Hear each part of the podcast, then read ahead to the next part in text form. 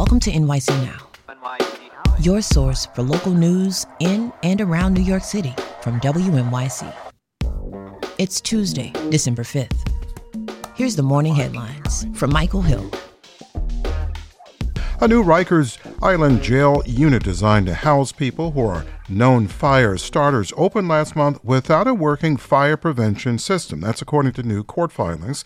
A federal monitor charged with overseeing Rikers notified a federal judge of the misstep in a report filed last Thursday.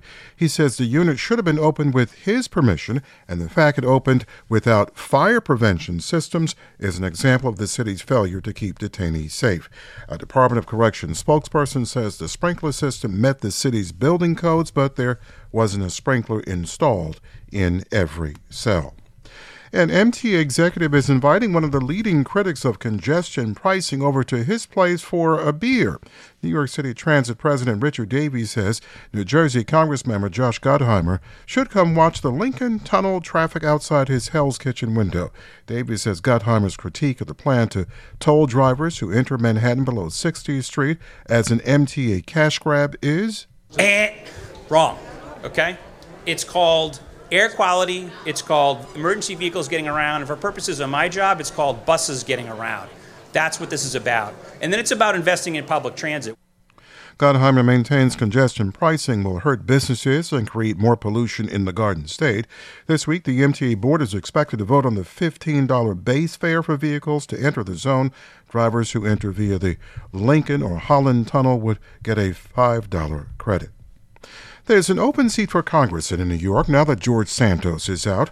WNYC's Brigid Bergin reports like Santos himself, the process to fill it will be anything but usual. Voters are looking at a special election in mid to late February. The precise date will be set by Governor Hochul by next week. For now, the county party leaders in Nassau and Queens are screening potential candidates. Nassau County Republican Party Chair Joe Cairo said he's interviewing nearly two dozen candidates. He's also assembled a screening committee of about nine people, including former Long Island Congressmember Pete King. They're hoping to land on a choice by the end of the week.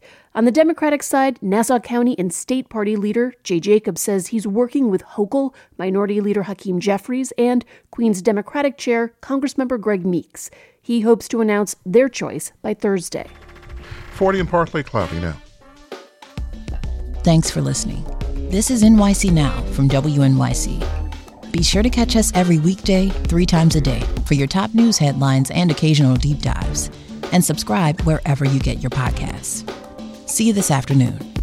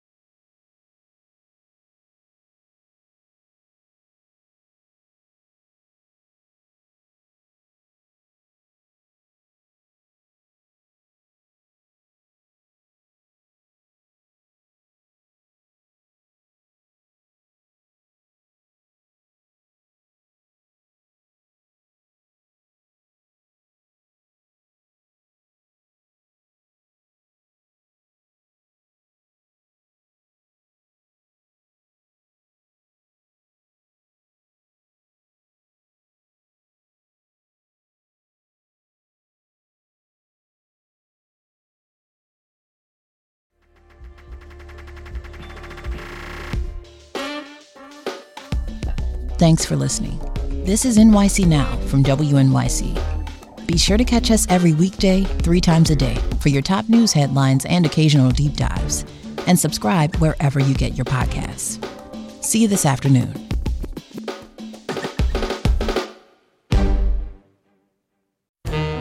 There's a lot going on right now mounting economic inequality, threats to democracy, environmental disaster, the sour stench of chaos in the air. I'm Brooke Gladstone, host of WNYC's On the Media. Want to understand the reasons and the meanings of the narratives that led us here, and maybe how to head them off at the pass? That's On the Media's specialty. Take a listen wherever you get your podcasts.